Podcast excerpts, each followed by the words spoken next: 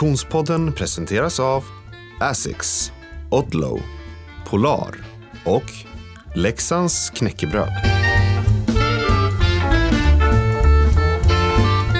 Hej och välkommen till Konditionspodden. Vi är framme vid avsnitt nummer tre denna nionde säsong och jag som pratar heter Frida Zetterström. Hej Oskar Olsson. Hej Frida Zetterström. Hur är läget? Ja men det är kanske lite sådär. Är det sant? Ja. Vadå då? Nej, livet utmanar mig. Okej, Ja. okej, okej. okej. Men så är det ju alltid, det kan ju inte alltid vara bra. Nej, det är, ja, det är ju förvisso rätt i. För och sen är det här väl ingen ett, ähm, terapipodd så jag kanske inte ska gå in i, i djup, för djupt. Nej, Men, det kan vi ta när vi har stängt av då helt enkelt. men som vanligt så ser jag livet med mening och det som vi får möta möter vi alltid av en orsak. Så att äh, jag hittar orsaken och meningen. Okej, bra, bra. Eh, träningsmässigt då, hur, är, hur, är läget där? Jo men det är ju eh, alltid en del av mitt liv. Även om den eh, såklart också påverkas av övriga livet. Och för mig är träning, även om många kanske inte tycker det utifrån, så är den väldigt lustdriven och ja, det ska kännas rätt och, och, och som sagt meningsfullt för mig. Och när det ibland är tuffare perioder i livet så, så, um, så kanske jag tränar lite mindre och den får lite mindre fokus och, och så får det bara vara. Men eh, jag ehm, det var ett lokalt eh, trailerlopp som eh, skapade lite extra eh, ändå så här, motivation att komma ut på, på träningsrundan i helgen. Så eh, Magra IS, en gammal anrik skidklubb i Västra Götaland eh, som jag faktiskt, eh, där jag började min skidkarriär. Vi, vi pratar mycket om, om mina min skidförsök här att lära mig åka skidor och eh, det var där någonstans det började faktiskt eh, med min styvfar som, som nu är framliden. Tävlade, jag gjorde säkert 20 Vasalopp för Magra IS. Och, ja, så jag, jag känner till trakterna lite, inte just den här banan och, och, och anmälde mig så att jag, jag sprang eh, 7-8 kilometer dit och så körde jag loppet, sen sprang jag hem och eh, det var jätteroligt. Bra, det var några duktiga löpare så jag, jag lyckades till slut komma undan med, med vinsten men eh, den satt långt inne och jag fick eh, jobba hårt i många minuter i röd zon för att eh, hålla undan bakåt. Men eh, det var roligt, roligt traillopp, eh, så lite, lite så gräsrotslopp. Eh, Bra. Och, eh, ehm, eh, välsnitslat. Vi har pratat om det i swimrun och, och olika sådana eh, sammanhang och sådär. Och, eh, eh, det gick att hitta trots eh, eh, väldigt höga pulsslag och lite syre i hjärnan. Så, så um, och häftigt, eh, mysigt, eh, trevligt lopp.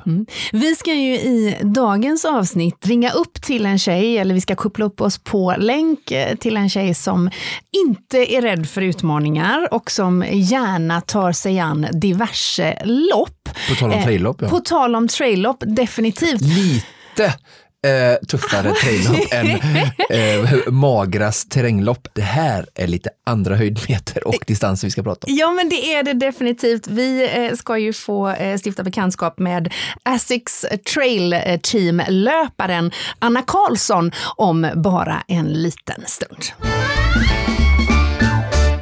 Vi är så himla glada att vi har med oss Leksands knäckebröd under eh, de här avsnitten. Och alltså helt ärligt Oskar, just idag är jag lite extra glad. Ja, Jag är nämligen korrhungrig. jag med. Jag var åt ingen lunch, jag, jo det gjorde jag med, men jag, jag är hungrig ändå. Ja, Okej, producent Niklas, är det okej om vi eh, öppnar här lite eller? Ja, men det är väl en unboxing som du kallar det, eller? Just det. Jag är lite osäker på att just knäckebröd är, är det mest poddvänliga. Jag sa ju det. Men ja, jag börjar. Ja. Jag börjar Du, du utan. kör utan smörost. Jag, jag är tjej. finsmakare. Vad så är det har- här för en variant vi har fått? Gud vad goda. Det här är ju nyheter. Frön och, Och havssalt. havssalt. Nej, det var ju frasigt som de säger.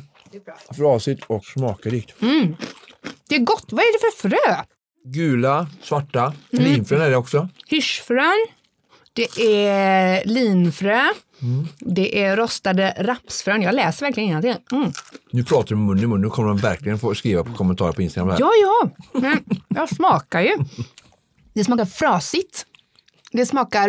Eh, Men det känns ju havs- havssaltet är ju med så det är ju salt och det förstärker Mm. ju smaken av liksom de olika liksom veteslagen som är med i ett vetemjöl. Liksom. Jag tycker det kommer i eftersmaken. Den här lite eh, så lite nötigt, så här, det låter som man pratar om något vin här. så här, lite nötigt och lite, ja, lite fröigt sådär. Jag tycker det känns i eftersmaken.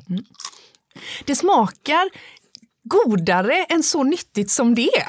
Alltså det smakar inte tråkigt. Förstår ni vad jag menar? Alltså, jag, jag så fick ju sån här lyxost på också. Mm.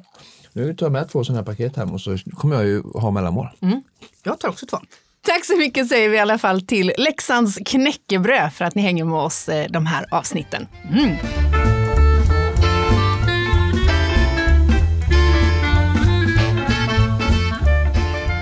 Det är alltså då dags, eh, Oskar, att ringa upp det här avsnittets huvudperson, nämligen eh, Anna Karlsson. Och, och här handlar det om traillöpning.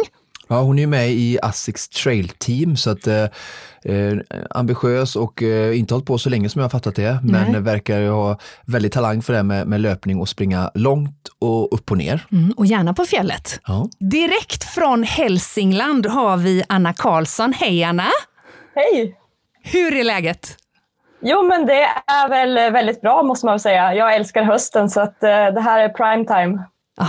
Du, du, älskar hösten, du älskar uppenbarligen att vara i den svenska naturen på hösten. Om man hänger med dig på Instagram så har man ju liksom fått ett, sånt, liksom ett reklaminslag från Sveriges vackraste fjällnatur den senaste tiden. Vad är det du har gjort uppe i Abisko? Eh, jag bor ju i Abisko ganska stor del av året. Ehm, så att jag har egentligen dubbelt boende. Så att jag har väl egentligen varit hemma, men jag har ägnat väldigt mycket av tiden åt att eh, träna eller helt enkelt vara ute på fjället. Så det har inte mm. varit alls för betungande kan man inte påstå. och du har ofta med dig dina hundar ute på fjället? Ja, på, på mysrunden eller vad man ska säga, på återhämtningspassen så har jag ofta med dem. Mm. Det är ju knappast mysrundorna eh, eh eller hundarna som har eh, skapat den atlet som vi ändå eh, kan konstatera att du är. Men Anna, för den Konditionspodden-lyssnare som inte känner till dig och din löparkarriär, i korthet, när började och var befinner du dig nu i löparkarriären? Jag måste nog säga att det började med mysrundor, så att på ett sätt så har nog faktiskt just mysrundorna skapat den jag är idag. Men jag började springa lopp, eller ultralopp, 2017. Mm. Så för fem år sedan. Och eh, det började med ett lopp som heter Swedish Alpine Ultra och gick på hemmaplan. Så Kungsleden mellan Nikkaluokta och Abisko. Och eh, jag insåg väl ganska snabbt att det här med ultra var ändå rätt kul. Så efter det så har det egentligen mest flyttat på. Jag har testat lite av varje, men eh, tycker det är roligast med, med trail och framförallt egentligen fjäll och bergsmiljö kan man väl säga. Mm. Dialekten vittnar inte helt och hållet om Abisko, att du är född där? Eller? Nej, jag är från Hälsingland från början. Okay. Jag har bott på mm. ganska mycket olika ställen. Så att, eh, mm.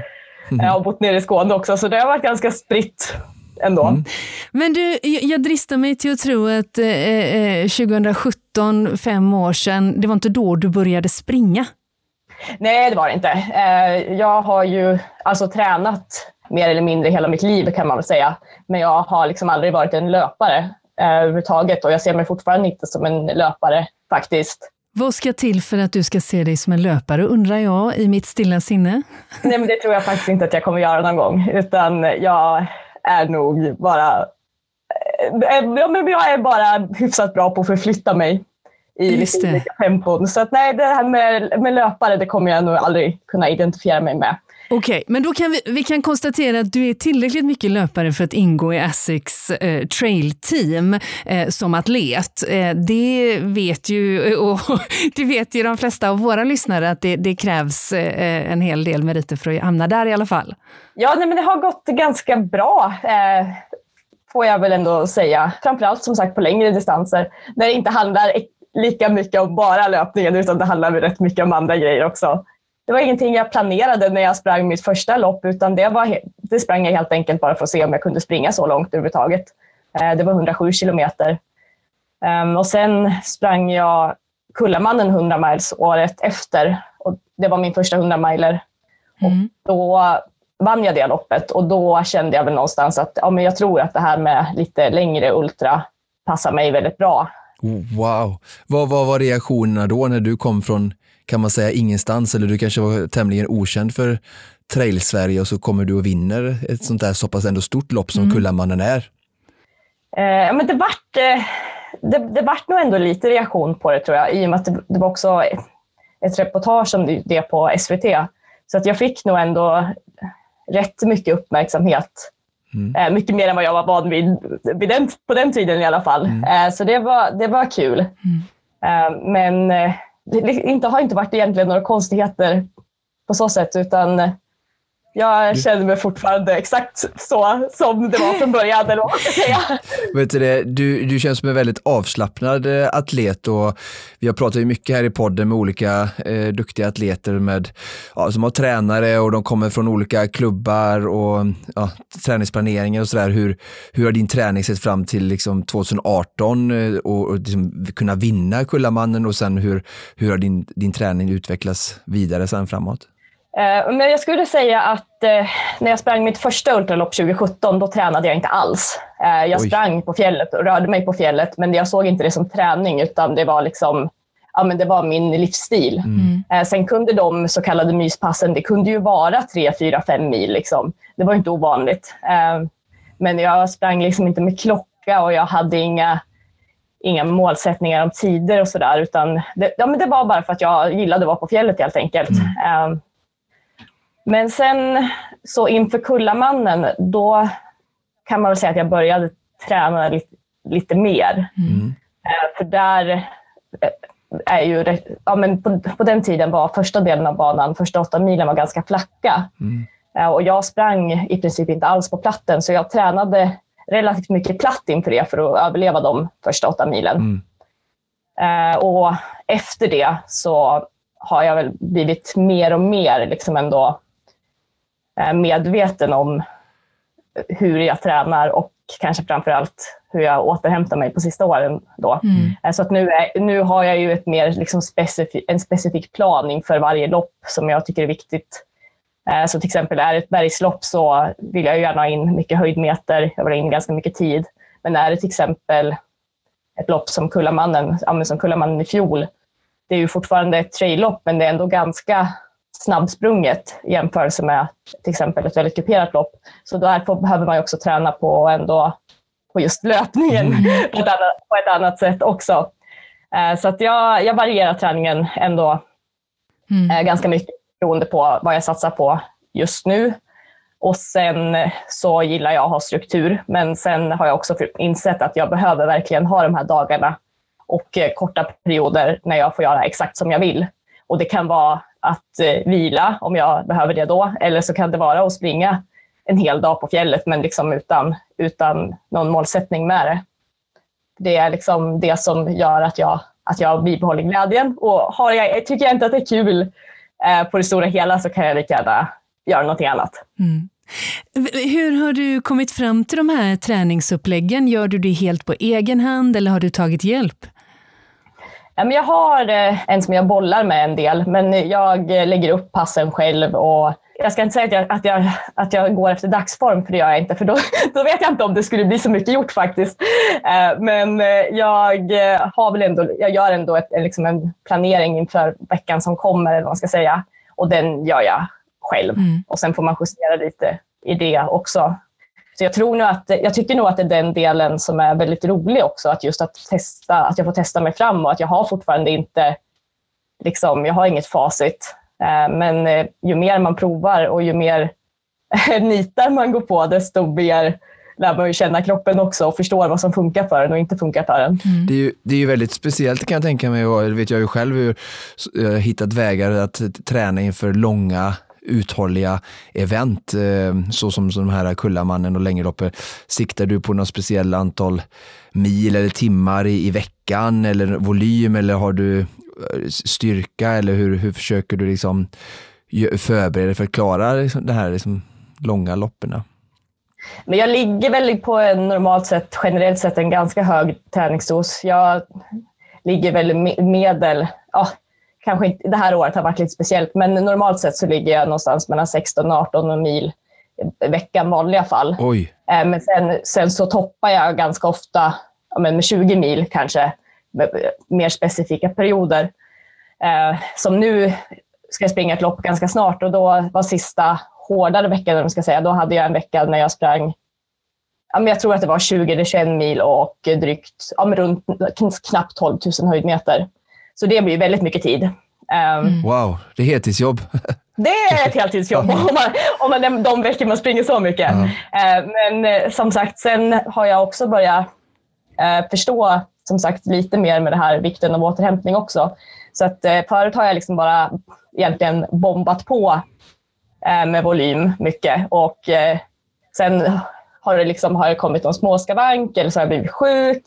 Och då får man ju liksom ta det lite lugnare den veckan. Men nu försöker jag faktiskt förebygga genom att lägga in eh, lugnare veckor, kanske var ja, men minst en gång i månaden. Mm. Mm. Spännande. Det behövs också för motivationen faktiskt, för min del. Anna, när, när du säger motivationen och när man hör dig berätta så, så, så känns det som att du är en, en ganska lustdriven person, eh, eh, där det, det är viktigt att och, och liksom, och, och trivas och känna glädje i, i löpningen och träningen. Och vi pratar ju om en ganska kort tidsperiod, alltså att det började springa för fem år sedan med väldigt stora framgångar och väldigt stora volymer under den tiden. Har den här förändringen i din träning påverkat glädjen att springa och i så fall på vilket sätt? Eh, ja och nej. Eh, stundvis så känner jag nog att, att det har gjort det. Eh, att det liksom ta, har tagit bort lite av skärmen med att ha eh, med att ha uppstyrd, alltså det här med grejer med att ha uppstyrda pass. Mm. Eh, men samtidigt så eh, tror jag också att jag behöver ha det för att om jag vill kunna prestera på en hög nivå, framförallt om jag vill kunna bli bättre än vad jag är idag. Mm. Eh, kan jag liksom inte bara köra mina mysjoggar på fjället, även om det råkar vara det jag tycker är roligast. Eh, så att det, det, här med lust handlar inte heller bara om att det ska vara roligt exakt just det passet. Eh, för det kommer det aldrig vara. Eh, det kommer ju vara till och med långa perioder, eller det är ibland har varit för mig i alla fall långa perioder som det inte är roligt det minsta roligt. Mm. Um, men då får man liksom tänka att ja, men det är roligt. Själva målet är också liksom någonting som är, är roligt i sig. Mm. Uh, det är ju roligt att stå på en startlinje och känna att ja, men jag är förberedd för det här och det här kan, kan gå bra det är mycket roligare än att känna att hoppsan, varför, varför, varför tränade jag inte som jag skulle? Liksom? Just det, just det. det finns ju många startlinjer som vi skulle vilja prata med dig om. Eh, vi har berört Kullamannen eh, som du vann 2018, som du även vann 2021. Men vi var i kontakt med dig första gången eh, för, nu vet jag inte exakt hur lång tid sedan det var, det var men det är ju månader sedan, när du precis skulle starta i något som kallas för Barkley Marathon.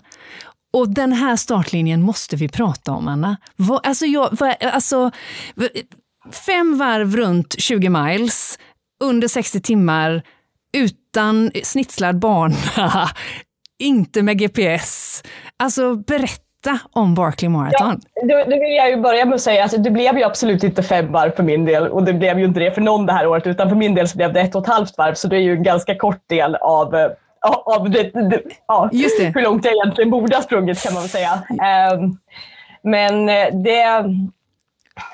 Jag hade inte, ska vara helt ärlig, så hade jag inte räknat med att jag skulle klara hela loppet den här gången heller. För att det här är ju ett väldigt speciellt lopp. Eh, det är väldigt få som har gått i mål på det. Jag tror att det är inte ens 20 personer under 25 år. Jag, nu kan jag inte, kommer jag inte exakt ihåg det här. Eh, det är aldrig någon kvinna som har gått i mål. Nej. Ehm, så att eh, det är ju inte, inte så lätt. Hur, hur resonerar de som, som, som gör loppet? att eh, Vill man skapa ett lopp verkligen där, där det i princip är nästan omöjligt att ta sig i mål? Är det det som är själva liksom, drivkraften hos arrangören? Alltså jag tror att eh, Les, som är, som är skaparen, då, han vill absolut att folk ska ta sig i mål. Det är inte alls så att han, eh, att han står och hoppas att folk ska misslyckas, men han vill ju att det ska vara svårt. Mm. Eh, men det är ju inte omöjligt heller, för det finns ju folk som har klarat det och som klarar det. Men det, det kräver ju, för, för de flesta så kräver det ändå att du, att du tränar på själva loppet. Det innebär att du åker dit. Och så gör du bort dig kanske lite grann, eller inte gör bort dig, men du gör, det blir liksom inte så himla bra första gången. Det kanske inte blir så himla bra andra gången heller, men man får liksom lära sig allt eftersom. Så varje gång gör man lite bättre. Så jag tänker att det är mer liksom en, Mm. Ett form av, en form av ett projekt liksom, som man kan får man får jobba på. Men det, det är bara heltidssatsande löpare som ställer upp här då, som kan springa 16-18 mil i veckan? Nej, det här är väldigt, ganska blandat faktiskt med folk. Eh, man, det är ju en hemlig ansökningsprocess. Mm. Och eh, det är ju då LAS, arrangören, som bestämmer vilka som, vilka som får springa. Så han tar in de människor som han tycker verkar intressanta. Det är rätt mycket, alltså det är, det är väldigt, väldigt blandat och från hela världen. Så eh, det, är, det är häftigt. Sen tar han ju in folk som liksom ändå jag förmodar i alla fall, som han tror har en chans att klara det. det. Men, det men det här är ju ett så speciellt lopp, så det, det här handlar ju absolut, eh, vill jag säga, nästan ingenting om löpning. Det här handlar ju verkligen om förflyttning i brötig terräng och kunna hålla huvudet om jag vara vaken i huvudet under en lång tid. Mm. Men, men, men, ge oss ramarna eh, lite bättre än vad jag gjorde eh, i, i, i vad, det, vad det går ut på. Eh, det går väl kort och gott ut på att eh, hitta böcker och samla sidor ur de här böckerna. Ja. Hitta böcker? Ja, för okay. här, här, kom även ett, här kom även ett orienteringsmoment eller en skattjaktsdel in i det. Aha. Och det är väl i relation till din nummerlapp, eller hur? Sidorna du ska hitta? Jajamän, eh, så det är ju som sagt fem varv. Och när man går ut på första varvet så man har man har ett nummer eller man har en nummerlapp. Uh. Och då kommer jag inte ihåg exakt hur många böcker det är, men det är ett antal böcker du ska samla sidor ur mm. vägen. Eh, du, du, får liksom, du får rita din egen karta och sen får du, har du liksom lite, får du lite information och sen ska du helt enkelt försöka hitta de här böckerna utifrån, utifrån det. Eh, så när du, när du hittar en bok, du ska också hitta dem i rätt ordning, eh, så river du ut den med samma sida som det står på din nummerlapp så har jag nummer 22 så river jag ut sida 22 och sen så gör man exakt likadant med alla böcker det varvet. Sen lämnar man in sidorna. Det är varvet eh, och, och hur ett varv var 20 miles, alltså 32 kilometer. Ja, det, det där är väldigt oklart. Okej, okay. Eh, jag bara så att lyssnarna förstår. Alltså, det är ju som sagt, det beror på vilket, du får ta, det är ju obanat så det beror på hur du springer. Men säg att eh, kortaste vägen ska ju vara det, men det vet jag inte om det är. Nej. Men kortaste vägen ska vara 32 kilometer och 4000 höjdmeter. Yeah. Men eh, som sagt, det är, jag vet inte hur många som tar den absolut kortaste vägen. Mm. Ja, men sen kommer man tillbaks eh, till varvning och så lämnar man in sina sidor och eh, det blir kollat så att man har alla. Eh, har man tappat en, då är man ute. Och sen får man en ny nummerlapp och så gör, ska man göra likadant då nästa varv. Mm. Det är samma varv hela tiden, men man vänder håll. Ibland kan det vara så att du kör två varv åt samma håll och sen ett varv. Men böckerna ligger inte på samma ställe då, eller kommer du ihåg exakt vad böcker... Så då kan du bara gå tillbaka då? Ja, men det skulle man kunna tro att det är bara att göra så. Bara det att eh, de här bokskogarna, de ser, det ser exakt likadant ut överallt. Eh, och förutom i mörkret, för då ser ingenting exakt likadant ut. Eh, så man tycker att det liksom borde vara jättemycket lättare att hitta de här böckerna andra varvet. Eh, men det konstaterade jag i alla fall att eh, när vi påbörjade andra varvet och det blev mörkt så var det, och det var dimma och man inte såg liksom mer än två meter framför sig, då var det inte ett dugg lätt att hitta de där böckerna. Det spelar ingen roll att vi redan hade, att vi hade hittat dem en gång. Sen kommer ju den här aspekten med sömnbrist in mm. och även att du blir fysiskt trött. Eh, efter 40 timmar så är, kanske du inte är lika eh, pigg och rask i huvudet längre och då blir det också lite svårare det här med navigeringen. Mm. 40 timmar, du gjorde ett av ett varv och du var ute i 40 timmar. Nej, jag var inte ute i 40 timmar, Nej. men tänk dig liksom att eh, efter, om mm. du har varit ute i 40 timmar mm. Mm. Eh, så kan jag i alla fall tänka mig att jag har sprungit över 40 timmar på backyard till exempel, men då var ju det en uppmarkerad bana och det var ju verkligen exakt samma varv varje gång. Men här måste du ändå tänka själv och en, ett varv tar ju liksom ändå mer än 10 timmar när du har blivit trött, kanske till och med 15 timmar. Och där är du liksom ensam i skogen. Ja. Men Anna, det, det, det må låta som en, en, en, en konstig fråga, men jag dristar mig till att tro att fler Konditionspodden-lyssnare tänker densamma. Vad är det som lockar dig med just det här? Just Parkley och, Marathon? Och, och de andra. ja, men jag gillar ju äventyr. Ja. Eh, och faktiskt, jag tycker att det är roligt att prova ja, men, allting som jag inte, eller jag ska inte säga att allting som jag inte provat förut, för det jag inte, men jag tycker det är kul att prova nya saker. Underbart. Och Barkley Marathons är ju ändå ett väldigt mytomspunnet lopp. Eh, och det var ett sånt lopp som jag visste om redan innan jag sprang min första ultra och tänkte att oh, fy fasiken vad häftigt, men det där kommer jag ju aldrig få springa. Liksom. Mm. Så det har ju på något sätt varit en omöjlig dröm tills det inte var en omöjlig dröm längre. Så att eh, det har varit väldigt mycket upplevelsen som har lockat mig. Och, men ska jag springa igen så är det inte bara upplevelsen som lockar mig, utan då vill jag fasiken göra det betydligt bättre än vad jag gjorde den här gången. Okej. Okay. Kommer du springa igen? Kommer du ansöka igen om vi börjar i det hörnet? Eh, det kommer jag göra, men inte till nästa år. Nej. Okay. Var det, kan man se, du sa det lite så här, um, som i den här processen nästan som att det nästan ingick i att klara loppet så ingick det kanske två, tre liksom, år där man får pröva. Jag tänker mm. om människor skulle köra Vätternrundan eller, eller Ironman som vi pratar om eller Vasalopp. Så här att, ja, men du får nog räkna med att de första två, tre åren, då får du liksom testa, åka, anmäla dig, åka loppet. Du kanske bara kommer sex mil, men du får komma tillbaka igen nästa år och försöka igen. Och är det så här att du tänker så här att nu ska jag klara tre varv nästa år, eller som med tanke på att det bara är då 20-25 personer klara, eller hur, hur, hur deltagare som har varit med och som anmäler sig, är det liksom verkligen vanligt så här att folk testar liksom om och om igen och känner att de kommer ett varv, tre varv, fyra varv till slut så, så är det några som verkligen klarar det då liksom och så blir såklart otroligt euforiska över att ha, ha klarat det här mytomspunna loppet? Jo, men det är nog väldigt ofta så det faktiskt går till. Det är väldigt många som kommer tillbaks år efter år eh, mm. och eh, gör det förhoppningsvis lite bättre än förra gången. Mm. Men det, också, mm. det är också väldigt mycket väder, väderberoende. Vissa år är det ju väldigt tufft. Har vi sagt exakt var detta ligger och vad temperatur och när på året? Eh, det ligger i Tennessee och i år så gick det i mitten på mars, men det varierar lite, men det går på våren. Mm. Och vi hade strålande solsken eh, på dagen, men sen hade vi eh, ja, men minusgrader, och, eller, eller runt nollan kan man säga. Det var snöblandat regn och eh, blåst och dimma på natten. Så att, Oj. Och det är inte super, och ibland vissa år så ligger det ju ja, men, decimeter snö också. Så att det, det kan vara allt. Det är, lite, det är lite grann som fjällväder. Det kan verkligen svänga fort. Så himla svårt att hitta de där vita sidorna i snön. Alltså. det, är ju ändå en bok, men det var ja, faktiskt kul. För i år så eh, var det en fransman som sprang. Han har sprungit flera gånger tidigare och han hade verkligen tänkt att han skulle klara det.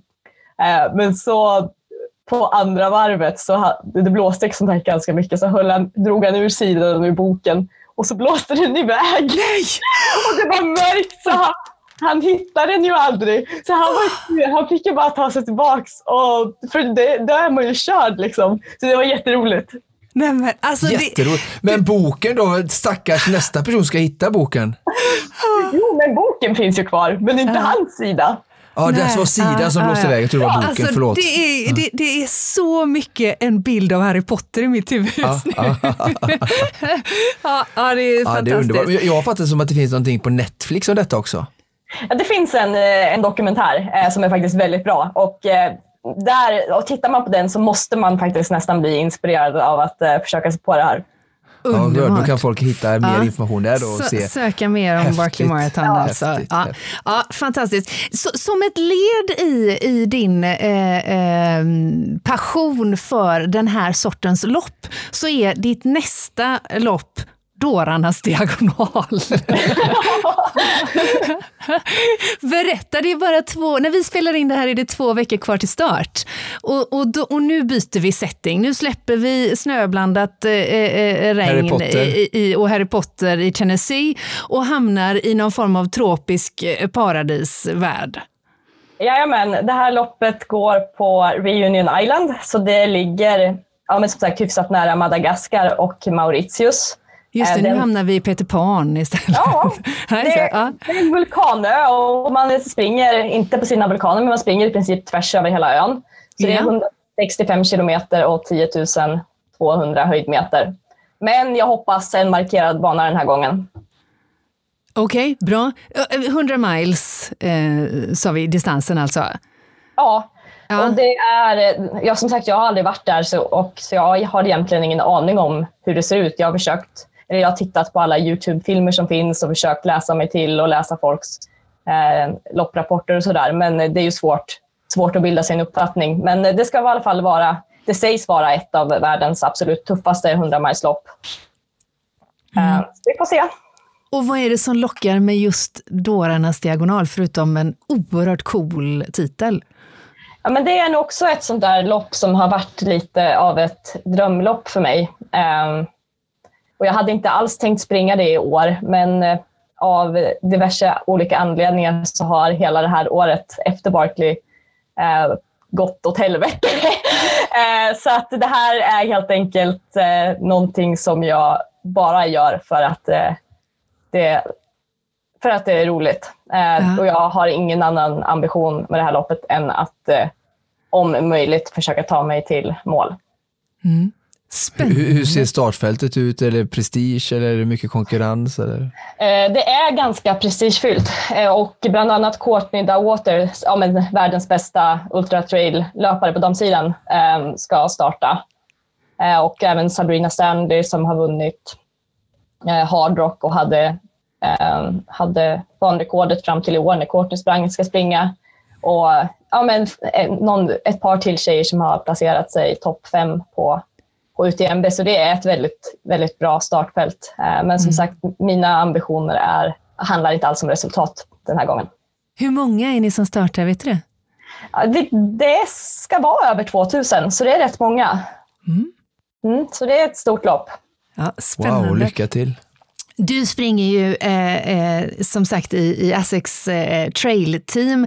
Eh, då är det nog eh, många av oss som undrar vad du kommer att ha på fötterna när du springer Dårarnas diagonal. Så långt? jag kommer att ha Essex Trabuco Max. Och jag mm. kommer att ha ett ah, par med mig också till. Alltså ett par av samma sko, men för att byta med om jag känner för det. Mm, mm. Har du några mer favoritskor i trail? Varianterna? Jag gillar eh, Fuji Light också väldigt mycket. Ja. Eh, mm. För, lite, ja, men för lite kortare, lite snabbare pass. Just det. Just det. Lite kortare och lite snabbare pass i Anna Karlssons bok kan betyda något helt annat än i Frida bok. ja, men vad spännande Anna. Två veckor kvar alltså till start. Vad, hur, eh, hur ser de här två veckorna ut? Vad, hur ser träningen ut det sista? Eh, jag har ju börjat trappa ner Eh, framförallt de längre passen blir inte mm. lika långa.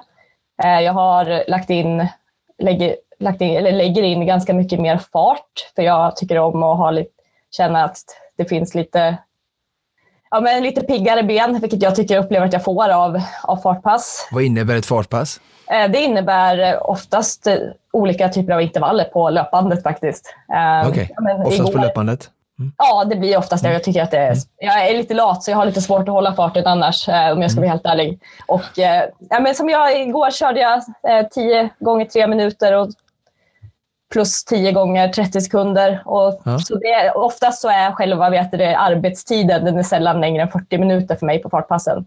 För jag mm. är ju, har ju egentligen ingen ambition om att springa fort eh, på det mm. sättet, utan det är ju mest för att eh, för jag vill ha en bättre känsla. Liksom. Mm. Och sen framför allt så lägger jag in vilodagar. Mm. Jag inte gör kanske jätteofta hel, helt, helt vila annars. Och mm. trappar ner på, på styrka, som jag också kör en del annars.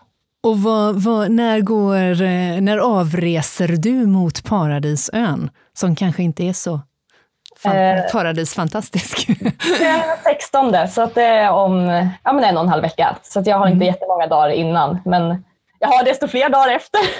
Ja, bra, härligt. Och om man vill följa ditt äventyr så misstänker jag att du kommer uppdatera åtminstone en del på, på Instagram, eller är det där som man, man kan följa dig bäst? Ja, men det är det ju. Jag kommer ju inte uppdatera under loppet, men mm. eh, före och efter så kommer jag, kommer jag säkerligen uppdatera. Mm. Ja. Mm. ja, spännande. All lycka till säger vi på, eh, eh, från Konditionspodden i Dårarnas diagonal. Det känns som att vi, vi kommer få anledning att återkomma vid tillfälle till, till den här eh, eh, eh icke sinande källan av eh, fantastiska race. Ja, vi får se. Vi får hoppas det. Vad, vad, bara vi tittar lite fram i kikaren och avslutar med framtida planer, drömmar, vad vi som vill följa dig och, och lopp eh, som, som väntar. Har du några fler stora mål som du verkligen skulle vilja vinna eller bara ta dig från start till mål? Eh, ja, alltså jag har egentligen hur mycket som helst. Um, men, ja, jag, jag har det. Men jag, så, har, jag fick faktiskt njursvikt, akut njursvikt efter ett lopp i våras. Därav att den här säsongen har gått åt helvete. Eh, så att det har varit, det därav också att jag egentligen inte har några ambitioner eh, med det här loppet än att, än att klara, mig, klara mig i mål. För att jag mm. vet liksom inte hur det kommer gå. Eh, så att eh, min, mina framtida mål handlar faktiskt väldigt mycket om att jag vill beta av just bucket eh, list races. Och eh, de är generellt sett... Ja, men jag, jag har ett lopp som heter Snowdonia som jag är väldigt sugen på, um, som går i Wales, som jag ska springa nästa år. Um, jag vill gärna springa Tour de Giants, som jag inte kan uttala, eh, som är ett mm. väldigt långt lopp som går i Frankrike någon gång. Och sen vill jag också väldigt gärna springa ett par av de här 200 mile-loppen i USA. Det finns ju så här VM i, i 100 kilometer och sådär, sådana lopp springer du inte? Nej, alltså det var efter SM i 24 timmars på plats som jag fick det här med njursvikten. Så jag tror att jag ska nog försöka hålla mig till trail i framtiden. Det passar nog mig bättre. Mm. Faktiskt. Ja. Och, ska, och, jag har också konstaterat också att ska, ska jag väl bli liksom sjuk eller vara tvungen att sluta springa på grund av någonting så vill jag fan inte att det, att det ska bero på att jag sprungit runt i 24 timmar på en och samma bana. Just det, nej. Utan du får ha en fin, vacker fjälltopp. Fjället, det är någon fin miljö i alla fall. Eller liksom inte, ja, låt oss hoppas att det inte är ett scenario som vi ser i, i, i någon som helst eh, eh närtid eller framtid överhuvudtaget, utan eh, håll dig frisk, frisk och kry och håll oss uppdaterade. Alltså, eh, Anna Karlsson, stort tack för att eh, Konditionspodden fick eh, ringa upp till eh, Hälsingland och eh, ta temperaturen inför för eh, dårarnas diagonal och allt annat som väntar. Ja, men tack så jättemycket för att jag fick vara med. Mm. Lycka till! Ha det bra! Detsamma! Ja, alltså det är inte utan att man blir eh, både inspirerad och fascinerad. Nej, verkligen. Jag kan skriva under på de båda. Jag känner ju bara lyssna på Anna så får jag inspiration till att, att alltså fortsätta och ah. ta mig an det som gör mig glad och skapa mening och, och, och mina utmaningar. Så otroligt häftigt att se en sån stark människa som vågar följa eh, sina drömmar och mm. göra det som känns bra för henne och ja, en riktig inspiration och frisk fläkt. Ja men verkligen, och otroligt eh, eh så varm känsla i, i, i kroppen och i sinnet när man ja. hör henne prata om sin passion för, ja. för eh, mm. Jag tror verkligen det är ett tecken på att människor som har hittat hem eller ja. hittat det som de verkligen vill göra är på rätt plats, då, då utstrålar du detta automatiskt. Mm, och, och när, när man lyssnar inåt till varför, vi behövde liksom inte ens ställa frågan varför, för det var så tydligt att hon eh, drevs av vad som fick henne att må bra. Eh, nu ska inte jag lägga ett, ett, ett svar på varför i, i, i, hennes ställe, men det var så min känsla var i alla fall av samtalet. Ja, Eh, verkligen, verkligen inspirerande och också väldigt roligt att, att, att, att, höra och se någon som, som väljer utmaningar som är ganska okända för den stora massan, ja. även om det naturligtvis är, är, är, en liten klick som har järnkoll på det här, så, så känns det i alla fall som att det är inte ofta du hört talas om, om den här sortens eh, eh, fysiska utmaningar som du faktiskt inte ens visste om. Nej. Jag har hört Barkley Marathon, ja, men jag visste ju inte ah. att det var, jag visste att det var flera varv i en mycket höjdmeter, men Aha. inte det här med boken och att det var så få, jag visste att inte alla klarade men att det var 20-25 som har klarat det någonsin. det, var så här, det, det känns ju nästan ouppnåeligt och det här är ju en människa som ändå tränar väldigt mycket. Väldigt eh, mycket. Om, de, alltså, ja, om du skulle ha typ ja, men då Ultravasan mm. och så, så tjejer som henne eh, som inte så springer så mycket inte kommer i mål, då, mm. då är du verkligen liksom ett unikt lopp. Mm, mm. Ja, verkligen. Väldigt inspirerande och eh, eh, superkul att höra och vi får ju anledning att, att återkomma såklart till Anna Karlsson. Men du eh, vännen, det här börjar lida mot sitt slut för den här eh, veckans avsnitt. Mm. Hur ser den här träningshelgen ut för dig, framför dig? Just det, jag ska ju tävla. Du ska tävla?